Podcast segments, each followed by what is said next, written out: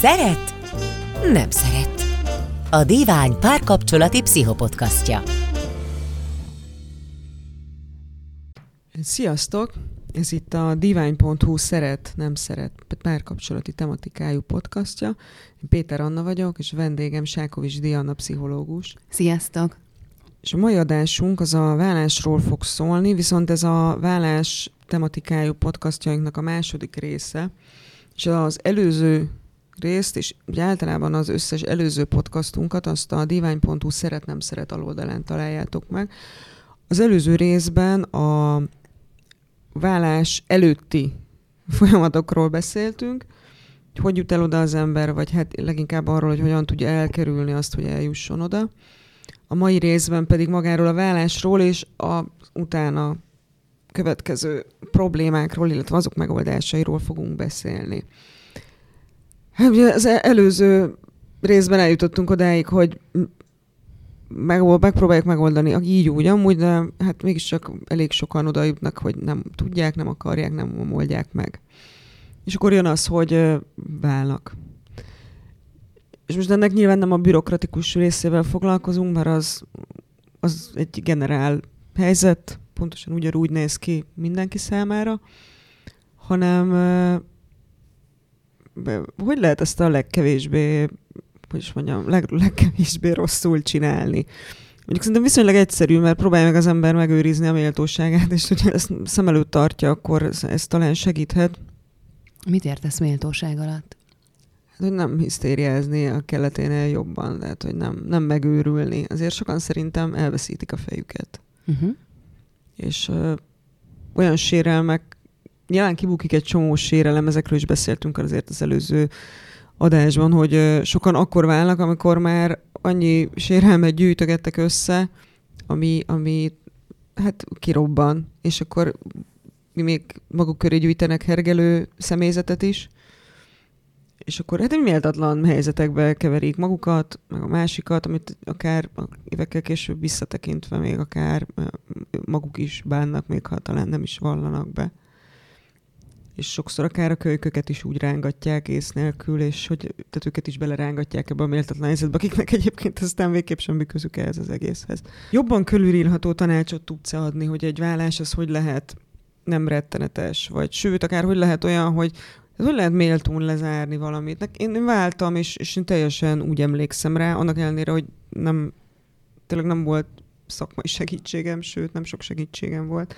de hogy ez sikerült normálisan lezárni. Nem voltak olyan pillanatok, amiket így utólag úgy mesélnék el bárkinek, hogy így ég a pofámról a bőr, vagy semmi és helyzetben. De minden helyzetben vállalni tudom azt az egész folyamatot. Ez egy nagyon jó dolog, meg ügyesek vagytok, meg ez egy, szóval, hogy ez egy szerencsés felállás. De ez hogy... szerencse volt persze, nem, nem egy óriási szakmai munka volt e mögött, hanem jó nagy szerencse. Hát meg nyilván, nyilván az, az egymáshoz való, való viszonyotok, meg az, hogy nem, nem oda jutottatok, hogy meggyűlöltétek egymást, és mindenképpen bosszút akartatok volna állni a másikon. Hát azért ez, ez egy nyilván, ez egy fontos, fontos szempont. Ez tök jó, amit mondasz a bosszú. Azért akadtam ezen most fenn, hogy mondtad, hogy nem akartunk bosszút állni egymáson, hogy az, az nekem teljesen megvan, hogy szerintem az mérgezi meg a vállásokat. Tehát, hogy valamilyen formában oda akar tenni a másiknak. Meg akarja torolni a korábbi valós, vagy vélt, vagy ki nem beszélt sérelmeit. Tehát most, majd most. Hát igen, ebben benne lehet ez is. Én, a, én azt látom, és akkor itt most így visszatérnék arra, mondtad, hogy így a bürokratikus részével ne foglalkozzunk, mert hogy, mert hogy ez egy alap, alapból adott. Én azt gondolom, hogy az, hogy annyira el tudnak mérgesedni vállások, amennyire, hogy annyira annyira ki tudnak magukból fordulni emberek, és tudnak annyi gonoszságot egyébként így elkövetni egymással szemben, az, az azért részben, részben en, a, a, rendszernek a, a rendszernek a hibája is. Ugyanis az történik, öm, ugye így egy vállásnál, hogy, hogy az emberek általában felkeresik a, az ügyvédeket. Öm, az ügyvéd beadja a vállókeresetet. Öm, van ugye egy találkozás a bíróságon, ahol ahol bejelentik azt, hogy ők kívánni szeretnének, ott, ahol van gyerek, ott az, az, az, az bíró ad egy bizonyos időszakot, ez, erre nem emlékszem pontosan, hogy ez most három hónap, vagy kettő, vagy négy, de hogy pár hónapnyi időszakot, hogy gondolják mhm. végig, még egyszer, ezt a dolgot, szülessen egy megállapodás, és, és aztán utána egy második körben vissza tudnak menni. Na most, amikor a megállapodásnak meg kell születnie, az ugye, ha van gyerek, akkor kell egy vagyoni, meg van egy gyerekkel kapcsolatos része ennek a, ennek a dolognak, tehát ezekben meg kell állapodni. Ugye eleve az a, az a helyzet, hogy hogy egyszerre kell megállapodnod így a vagyoni dolgokról, meg a gyerekedről. Ez ugye így egymás mellé teszi ezt a két dolgot, és valahogy sokszor elindul az automatikusan a fejekben, hogy jó, most így ebből engedek, akkor ebből kérek többet. Ezekben a helyzetekben a gyereket nagyon sokszor... alkualap lesz, jól Alku, értem. Alkualap lesz, tehát elkezdik úgy kezelni, mint egy fajta ilyen vagyontárgyat. Ami nyilván eleve egy nagyon rossz szemlélet. Ugye a másik, ami itt történik, hogy ha mindenkinek saját ügyvédje van, akkor, akkor nyilvánvalóan a, az ügyvéd is, meg ugye az embernek a családja, a barátai, azok elkezdik az ő érdekeit nézni és védeni, és elkezdenek abban gondolkodni, hogy de hogy mi van, ha a másik megcsinálja ezt? Vagy mi van, ha azt fel vagy-e arra készülve, hogy ő nem a háznak a felét fogja akarni, hanem az egész házat hogy fel vagy-e arra készülve, hogy elkezdődnek olyan forgatókönyvek, a lehető legjobb szándékkal, sok esetben mondjuk a család részéről. Tényleg. Ez úgy mind arról szólva, hogy így az ember, akit szeretnek, azt megvédjék, de hogy elkezdenek olyan negatív forgatókönyveket felvázolni, ami, hát amiben aztán, amit az ember, ha végig gondol, akkor azt mondja, hogy uh, hát oké, okay, akkor nekem lehet, hogy fel kell ebben készülnöm, így a, a legrosszabb verzióra. Hogyan készülsz föl a legrosszabb verzióra? Elkezdesz védekezni. Na most, ha ott állsz valakivel szemben, és azt látod, hogy ő nekiáll fegyverkezni és védekezni, és építi a kis bunkerét, akkor mit kezdesz el csinálni? Nyilván építed a bunkeredet, és fegyverkezel. Uh, amitől hirtelen az lesz, hogy ott áll egymással szemben két állig felfegyverzett valaki, alapvetően azért, hogy saját magát megvédje. De hogy ugye ez egy ilyen tipikus játszma helyzet, hogy nem tudod, hogy mi van a másiknak a fejében. És kérdés, hogy, hogy milyen, milyen taktikát alkalmazol egy ilyen helyzetben. Borzasztó nehéz, nagyon sok esetben borzasztó nehéz úgy dönteni, hogy nem érdekel, hogy mit mond az ügyvédem, nem érdekel, hogy mit mond a családom. Én on, annak az embernek és abban az emberben hiszek, akivel egyébként eltöltöttem az elmúlt x évemet, meg lett közös gyerekünk, és ha kell, akkor addig beszélgetünk a problémákról, addig ülünk ott egymással szemben, és addig sakkozunk, amíg mindenki a lehető legjobban nem jön ki ebből az egészből, vagy legalábbis nem találunk egy olyan megoldást, ami, ami mindig mindenkinek megfelel itt ugye érdekellentétek vannak. Tehát, hogy az, hogy hol legyen a gyerek, ki nevelje, ki mekkora részt vállaljon így a nevelésében, hogy ki mennyit kölcsön erre az egészre. Mi legyen a közösen, közösen megszerzett ugye vagyontárgyakkal, amihez nagyon sokszor ezért lelkileg is kötődünk, tehát a, a közös ház, amit együtt építettünk az autó, a nyaraló, ha van. Tehát, hogy ezek mind olyan dolgok, amikhez, amik nem szimpla tárgyak, hanem nagyon sokszor valami a közös életünkből, valami, amiben így benne van a munkám, meg az ő munkája is. Itt jön elő az ugye nagyon sokszor, hogy de hát te sokkal kevesebb pénzt kerestél. Oké, okay, de én neveltem a gyerekeket közben otthon. És akkor most ezeket rakjuk mérlegre, hogy így hogy mi, mi mit ér. Tehát olyan dolgokat, olyan dolgokkal kezdünk el kereskedni, amik igazából nem, nem, nem, nem egymás ellenértékei. Tehát most nem feleltetheted meg a gyereket, vagy a hát gyerek... Dehogy nem. Hát hiszen ez történik. Azt hiszem, hogy olyan nem is rég olvastam, hogy egyszer valaki kiszámította, hogy a házi munka, meg ezek mennyi reál értéken mennyi, hát van annak ára. Csak azt rosszul hangzik, értem, persze. Igen, ez egy rosszul hangzik. A, mondjuk a gyereket én kivenném a képletből, tehát az, az szerintem teljesen hibás, amit, hogy a gyereket berakjuk alkoholapnak. Tehát én azt, nem, ezt nem is értem, hogy ez hogy kerül ilyenkor bele. Jó, nyilván most megyek, azt viszont már értem, hogy én miért váltam el ilyen könnyen, mert konkrétan volt egy darab autónk, egy csomó befőttünk, meg nem volt gyerekünk. Tehát az emlékszem, hogy a befőttek, azok ott volt már néhány, ami ilyen sorsolás sorsolás döntöttük el, mert azt hiszem voltak néhány ilyen értékesebb fekete ribizli lekvárok, amik így mind a ketten szívtuk a magunkat, elég jó fekete ribizli lekvárt rakok el. És ez, ezek, tehát ez ilyen szintű közös vagyontárgyaink voltak. És mi egyébként a sorsolást, tehát a sorsolást választottuk.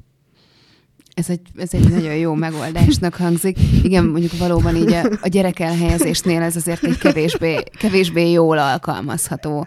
Na, de hogy így, még így visszatérve így a, a vállási procedúrához, meg ez a bürokratikus vonalhoz, mert hogy én azt látom, hogy, hogy ezt végigcsinálni még olyan pároknak is nagyon nehéz, akik egyébként egyébként nagyon jól és jóban vannak egymással, és tudnak, tudnak kommunikálni, és együtt kívánnak működni. Szóval, hogy, hogy a, a védekezés az, ahogy védekezésre vagy kényszerítve ezekben a helyzetekben, um, ez iszonyatosan megnehezíti azt, hogy, hogy, hogy szépen és jól lehessen elválni. Ennek ellenére szerencsére sok embernek megy és sikerül. Sok helyzetben viszont, viszont ilyen nagyon súlyosan tudnak elmérgesedni a, a, a kapcsolatok emberek között, ami ugye egy, azért egy borzasztóan nehéz dolog, mert azon kívül, hogy nagyon rossz így elválni valakitől, akivel egyébként éveket töltöttél együtt, ha van közös gyerek, akkor az együttműködés az nem szűnik meg a felek között. Tehát, hogy akkor még lesz közük egymáshoz.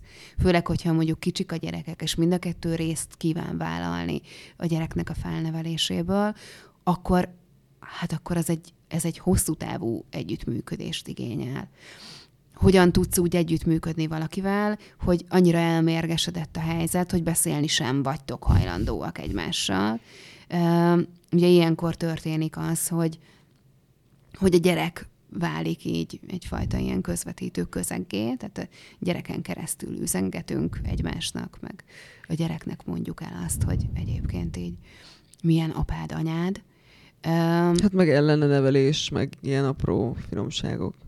Igen, ami egyébként nagyon sokszor akár még nem is tudatos, hanem, hanem tényleg abból a düböl és frusztrációból ered, amit, amit, így, amit így felszettünk ez alatt az egész folyamat során, és, és hát csak oda csatornázzuk ki, ahova egyébként nem, nem kéne, és nem szabadna a gyereknek. És azért a, a gyerekpszichológusok azt mondják, hogy ez az, amiben a gyerek leginkább tud sérülni. Nem is az, hogy apu és anyu szétköltözött. Nyilván az is minden gyerek számára egy, egy megterhelő dolog. De hogy minél inkább azt látja a gyerek, hogy képesek a szülők értelmesen, szépen kommunikálni egymással, hogy tudnak együttműködni, hogy mind a ketten szeretik, hogy megvan a tisztelet egymás iránt, akkor sokkal könnyebben épül fel ö, ezekből a helyzetekből, és, és igazából sokkal jobb gyerekkora tud lenni a végén, mondjuk összehasonlítva azzal, hogy egy iszonyatosan rossz házasságban élő de együtt élő szülők gyerekeként nő föl. Tehát, hogy, hogy a gyerek számára a lehető legrosszabb, amit, amit csinálhatunk, az az, hogyha, hogyha ha bántjuk egymást, hogyha hagyjuk egy elmérgesedni a, a, vállási, a vállási folyamatot. miközben ez egy iszonyatosan nehéz és megterhelő feladat. Nem csak azért, amit most ugye eddig elmondtam, tehát, hogy nem csak arról van itt szó, hogy, hogy, hogy ez, a, ez a helyzet már önmagában hordozza azt, hogy harcolni kelljen és nehéz legyen. Nagyon sok olyan lelki folyamat zajlik bennünk ilyenkor, hát ami eleve nem tesz minket stabilá. Mit lehet tenni? Mert ugye említettem ezt a próbálja az ember megőrizni a méltóságát, és az hát ha ad egy olyan vezérfonalat, ami minden helyzetben segít, hogy nem viselkedjünk úgy, hogy azt később megbánjuk, vagy egyszerűen ne legyen méltatlan, ne váljon méltatlan ez az egész. Ez meg tudod valahogy úgy esetleg fogalmazni, hogy ez hogy mondjam, ennél közérthetőbb, meg egyértelműbb legyen? Van bármi segítség ilyen helyzetekben? Ugye alapvetően itt az a nagyon nehéz, hogy, hogy hogyan, hogyan lehet leválasztani a saját megbántottságunkat, a saját sértettségünket a, arról a folyamatról, amiben a jövőnkről és a gyerek jövőjéről döntünk. Tehát, hogy ha, ha ott vagy egy olyan helyzetben, hogy te úgy érzed, hogy nem tudom, éveken át, éveken át tűrtél, és már gyűlölöd a másikat, ugye ez nagyon heves érzelmeket tanúsítasz a másik irányt. Ha ő megcsalt, átvágott, ott hagyott, akkor szintén, szintén nagyon sok intenzív érzést érzel a másik irányt, amik nem pozitívak. Nagyon nehéz nem ezekkel az érzésekkel részt venni egy vállási folyamatban. Nagyon nehéz ilyenkor azt mondani, hogy igen, lehet, hogy megcsalt, de attól még, attól még ő egy nagyon jó anyja, vagy nagyon jó apja a, a gyerekünknek. Hogy borzasztó nehéz ezeket, ezeket megcsinálni fejben, hogy így le, levágni az érzelmeidet um, a, a jövőnek a tervezéséről, um, de hogy ebben a, ebben a folyamatban mégis érdemes megpróbálni ezt csinálni, érdemes mindennek ellenére leülni és beszélni a másikkal, és megpróbálni egyébként elbírni azt is, hogy a másik szenved ezekben a helyzetekben, vagy elküld a fenébe, vagy elmond akár sok mindennek. Tehát, hogy ott lenni a veszekedésekben úgy, hogy képesek legyünk aztán ezt konstruktív irányba fordítani. Attól, mert, mert helye van mondjuk így a dühünk kifejezésének, attól még az, hogyha csak ez történik ebben az egészben, csak az érzelmek intenzív kifejezése, az nyilván nem fog sehova se vezetni. Én nagyon jó dolognak tartom azt, hogyha ha valaki úgy dönt, hogy ilyenkor elmegy mediátorhoz. Tehát ugye ez megint az, mint a, hogy az előző adásban utaltam erre, hogy ugye párterápiára akkor, akkor érdemes menni, amikor így megrekedtünk egy bizonyos ponton, és hogyha itt a vállási folyamatban, vállási procedúrában megrekedünk egy ponton, akkor érdemes lehet elmenni mediátorhoz. Segít pont, pont ebben a folyamatban, hogy, hogy így az érzéseket valahogy így, így le tudjuk le tudjuk csatolni a, a gyakorlati ö, tennivalóinkról. Ettől persze még az érzéseinkkel, azokkal, azokkal meg kell küzdeni, tehát hogy itt a, a lecsatolás nem azt jelenti, hogy lecsatoltam, és utána elrakom a dobozba, és föl a polcra. Földgyújtom. Földgyújtom. Uh, hanem, hogy, hogy azokkal az érzésekkel nyilván kell, kell kezdeni dolgokat, azokkal, azokkal kell, kell, kell még dolgozni. De magában a vállási procedúrában jobb, hogyha ha ezeket egy kicsit félre tudjuk tenni mi, mi történik a vállás után? Mert uh, szerintem még azoknak az embereknek is van ezzel dolga, akik azt gondolják, hogy, hogy teljesen elegük van, boldogok, hogy megszabadultak a másiktól, és, és pillangók röpködnek körülöttük, amikor kijönnek a, a, a papírok aláírása után. Ez, ez hamis illúzió, ugye? Hát nem tudom, hát ez nyilván kapcsolat, kapcsolatfüggő, tehát hogy Szóval valójában, hogyha ha éveket együtt töltöttünk valakivel, és eljutottunk oda, hogy, hogy mondjuk összeházasodunk, akkor azért nagy valószínűséggel reméltük azt, hogy ez egy, hogy ez egy jó döntés, hogy itt jó lesz az életünk, hogy mi hosszú távon együtt leszünk, hogy közös családunk lesz, hogy együtt öregszünk meg. Ugye ebben nagyon sok, nagyon sok időt és energiát fektettünk bele. És ilyenkor, ilyenkor így meg kell gyászolnunk a, az álmainknak a, az elvesztését, vagy a széthullását. Meg kell gyászolnunk azt, hogy, hogy a biztosnak látott jövőnk az, az megváltozik, és széthullik, és bizonytalanná válik. És meg kell gyászolnunk magát a kapcsolatot is. Tehát ha valakivel ennyire szorosan sokáig voltunk együtt, akkor, a, akkor az ő elvesztése az ott az tényleg olyan, mint egy, mint egy, mint egy gyász folyamat. Megszűnik a, megszűnik a kapcsolódás közöttünk, megszűnik az, hogy meg tudjak vele osztani bármit, hogy lássam, hogy tudjam, hogy ott van, hogy uh, azt tudod, hogy számíthatok rá, hogyha baj van, vagy nehézség van. Um, hogy az embernek ilyenkor, ilyenkor meg kell küzdenie azzal az érzéssel, hogy, hogy hirtelen egyedül maradt.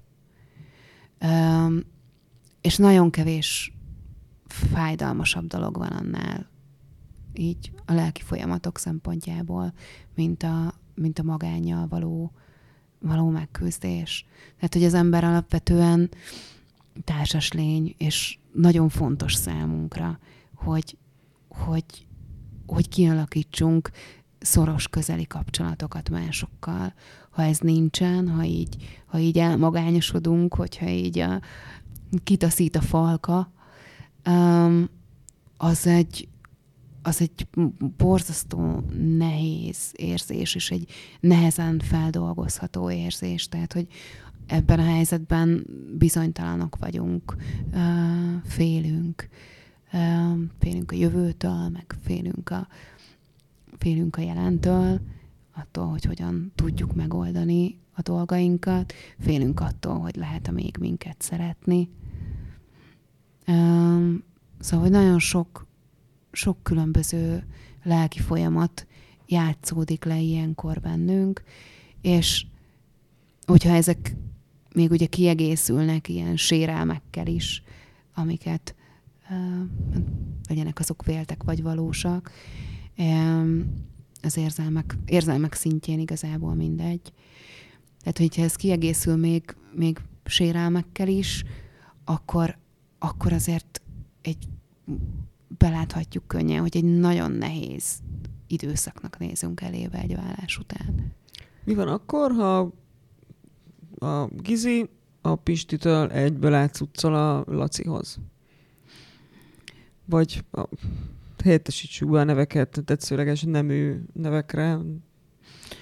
Tehát, hogyha valaki egyből belelép egy másik kapcsolatba. Amit lehet, hogy már dédelgetett a vállás előtt is, most ez tök mindegy igazából, hogy dédelgette előtte is, vagy villámgyorsan be, be, beújít valakit. Meg lehet úszni akkor ezt a gyászt, vagy, vagy, vagy ez csak rosszabb lesz, vagy igazából ugyanúgy bekövetkezik? Hát ugyanúgy bekövetkezik, tehát hogy ez igazából megúszhatatlan.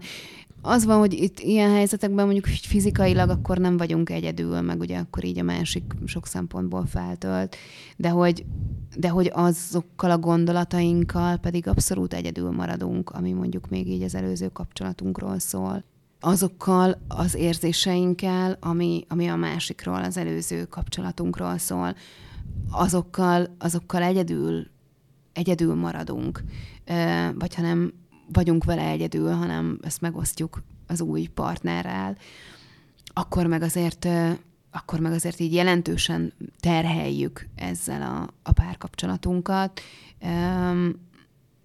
Kérdés az, hogy ezt ki tudja bírni, meg ezt ezt milyen hosszú távon viseli el a másik. Ugye egy, ilyenkor a másikban azért így elindulnak kétségek, hogy és akkor vajon ő túl van rajta, tud-e engem már úgy szeretni. Hát meg itt szerintem az a méltóság, amit itt nagyon emlegettem, az, az nekem, az én ízlésemnek itt már sérül, szóval, hogy egy X párkapcsolatban az előző Y és egyéb párkapcsolatok bármiét azért, hogy is mondjam, az ember mérsékelt mértékig tunkolgatja szerintem. Nem tudom, ez a mi, mi köze van hozzá, vagy, tehát szerintem itt ez nagyon jó táptalaj a rettenetesen rossz következtetések levonásának, de ilyen nagyon, szerintem ilyen tök veszélyes. Hát ez biztos, de hogy közben meg abban a helyzetben, hogyha benne vagy egy ilyen szituációban, és nem osztod meg a saját érzéseidet, akkor meg az van, hogy elzárkózol a másik elől. Tehát, hogy annak is megvannak a, annak is megvannak a negatív következményei.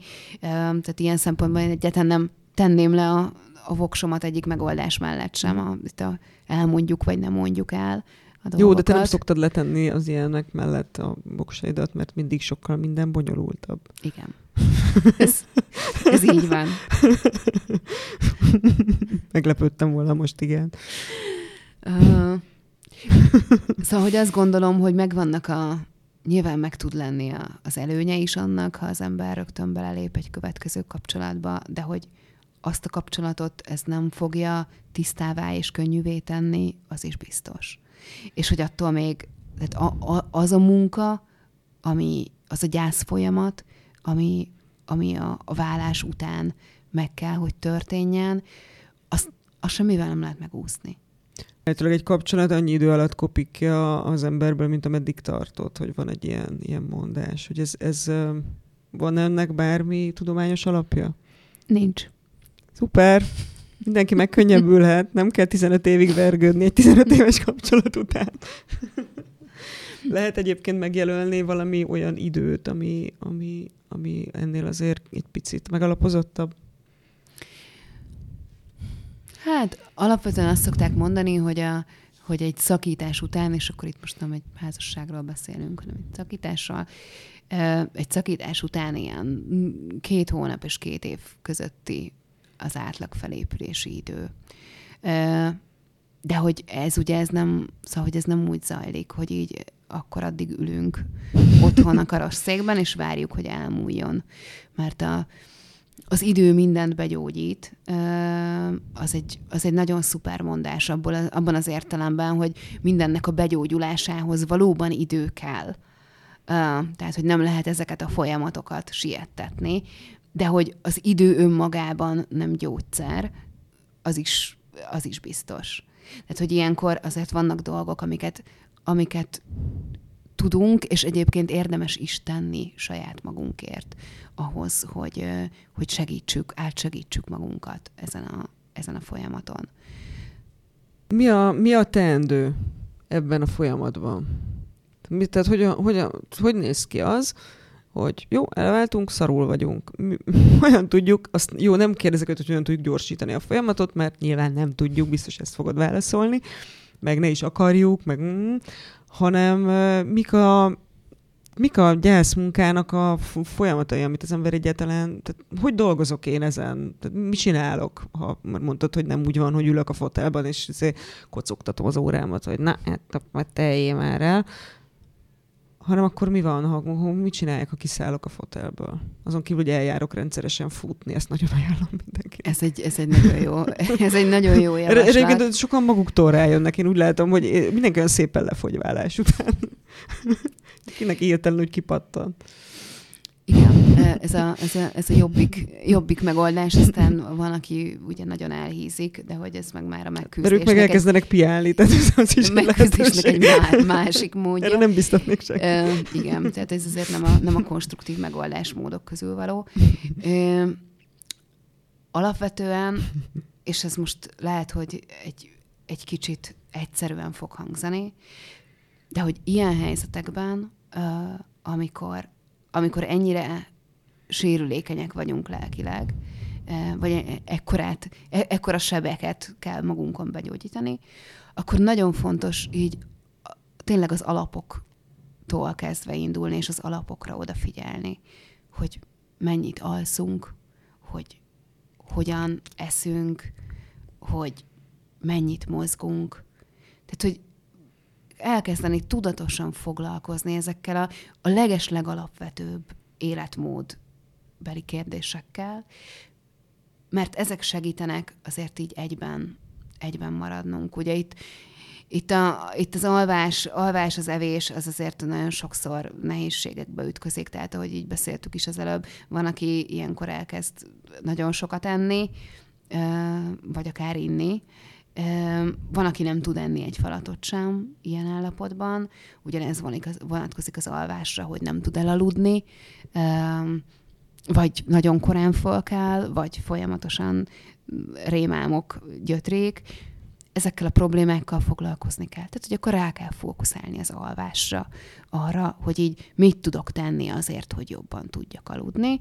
Uh, rengeteg, rengeteg jó kis életmódcikk van egyébként ebben a témában, akár itt a déványon is, úgyhogy ezeket ilyenkor így érdemes, érdemes bogarászni, és, és így elindulni uh, bizonyos utakon. Tehát, hogy odafigyelünk az alvásra, odafigyelünk az evésre, odafigyelünk a mozgásra, érdemes odafigyelni arra, hogy így a szociális kapcsolatainkat, azokat megerősítsük, fenntartsuk, ami azt jelenti magyarul, hogy találkozzunk a barátainkkal, akár keressünk meg olyan barátokat, akikkel, akikkel régen nem találkoztunk, éri, éljünk szociális életet, mozduljunk ki.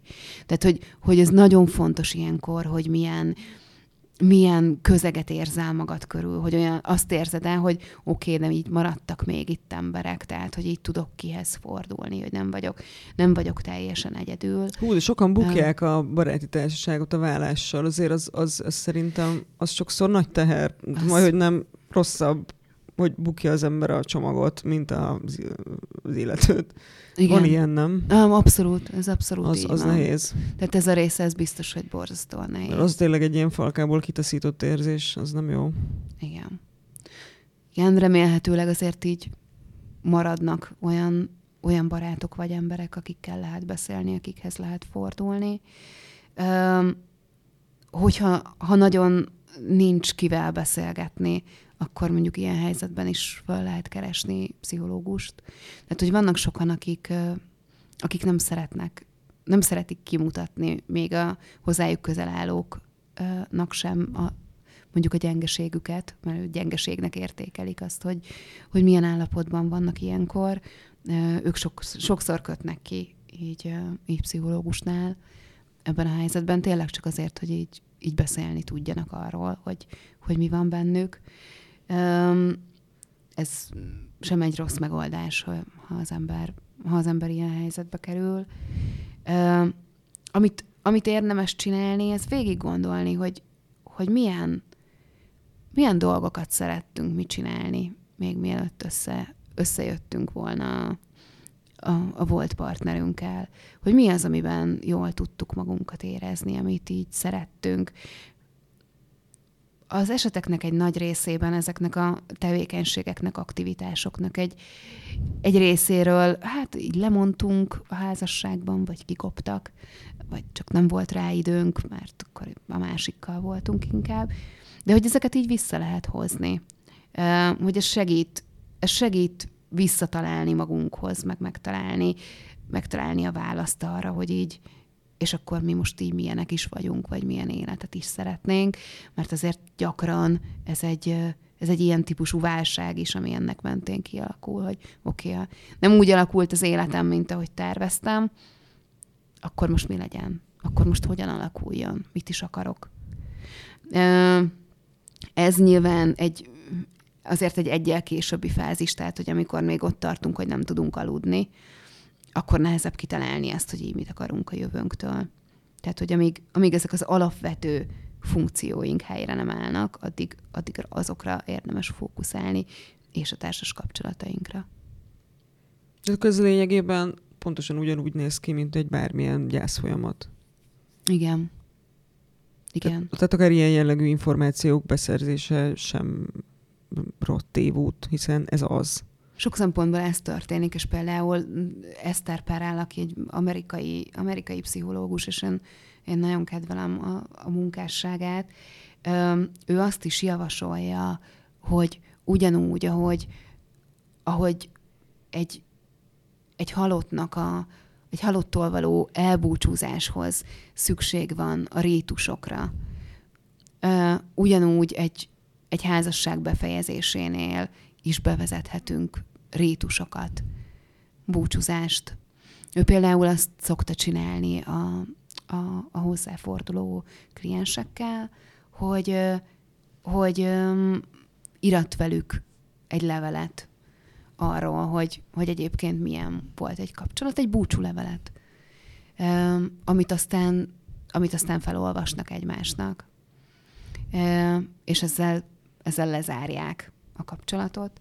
De nyilván, hogyha erre nincsen lehetőség, akkor is ki lehet találni különböző, különböző rítusokat, amikkel, amikkel, amikkel lezárjuk az életünknek azt a szakaszát, és, és elkezdünk egy, egy újat. Nyilván az, hogyha elvégzünk egy rítust, az így önmagában nem fogja elvinni a, elvinni a fájdalmat. De hogy nagyon sokat tud segíteni a, a tovább lépésben. És amit még itt érdemes elmondani a gyász folyamat kapcsán, hogy a gyász folyamat is egy, egy folyamat. Tehát, hogy, hogy, hogy különböző szintjei, különböző fázisai vannak. És ugyanígy a, a, a vállásból való felépülésnek is különböző fázisai vannak. Tehát időről időre itt Mik a... ezek? A vállással járó gyász folyamat az tulajdonképpen így akkor kezdődik, amikor így hát amikor így megtörténik maga a szakítás, ugye, amiről még így az előző, előző műsorunkban beszéltünk, így általában a, az embernek az első az első időszakban így nem hiszi el, hogy ez, ez, ez történik, tehát van egy sok, először is, és aztán utána van egy, egyfajta tagadás ebben az egészben, hogy nem, nem ez így, ez nem lehet. Aztán utána nyilván, amikor már így intézni kell az ezzel kapcsolatos teendőket, akkor ez egy ilyen kontrolláltabb időszak, ugye megvannak a feladataid ezzel az egésszel kapcsolatban. El kell költözni, meg új lakást kell találni, meg el kell indítani magát ezt az egész vállási procedúrát, stb. Úgy mindenképpen van, van egy, egy olyan szakasza ennek az egésznek, amikor, amikor borzasztó dühös vagy magadra, meg a másikra, meg a, a világra, meg hogy, hogy ez az egész így egyáltalán történik. Ez a nagyon dühös szakasz, ez át tud, át tud fordulni ilyen depresszióhoz közeli állapotba is. Uh, ugye ilyenkor, ilyenkor tipikusak azok a tünetek, amikről beszéltem, hogy, hogy hogy az álmatlanság, hogy az étvágytalanság. Ilyenkor ugye ezekre, ezekre érdemes fókuszálni, és akkor itt, itt van az, amikor a tudatos öngondoskodásnak nagyon nagy, nagyon nagy szerepe van, hogy tényleg, tényleg ki tudjuk magunkat húzni ebből az időszakból. És aztán utána, utána van egyfajta belenyugvás a, a helyzetünkbe, amikor, amikor nem kavarognak már annyira bennünk az érzelmek, tisztul, tisztul a kép, és el tudunk kezdeni így a külvilág felé fordulni. El tudunk kezdeni ténylegesen gyógyulni.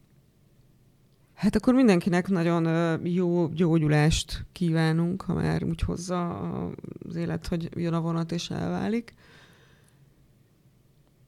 Ez itt a divány.hu szeret-nem szeret párkapcsolati tematikájú podcastja volt, és hogyha bármi kérdésetek van, akár ezzel, akár az előző, vagy akár, akár melyik adással kapcsolatban, akkor a szeret-nem szeret kukasz divány.hu e-mail címre várjuk a leveleiteket. Egyébként tényleg nagyon várjuk őket, mert ez az adás is összefüggésben volt egy, egy olvasói levélel, amit itt külön köszönünk.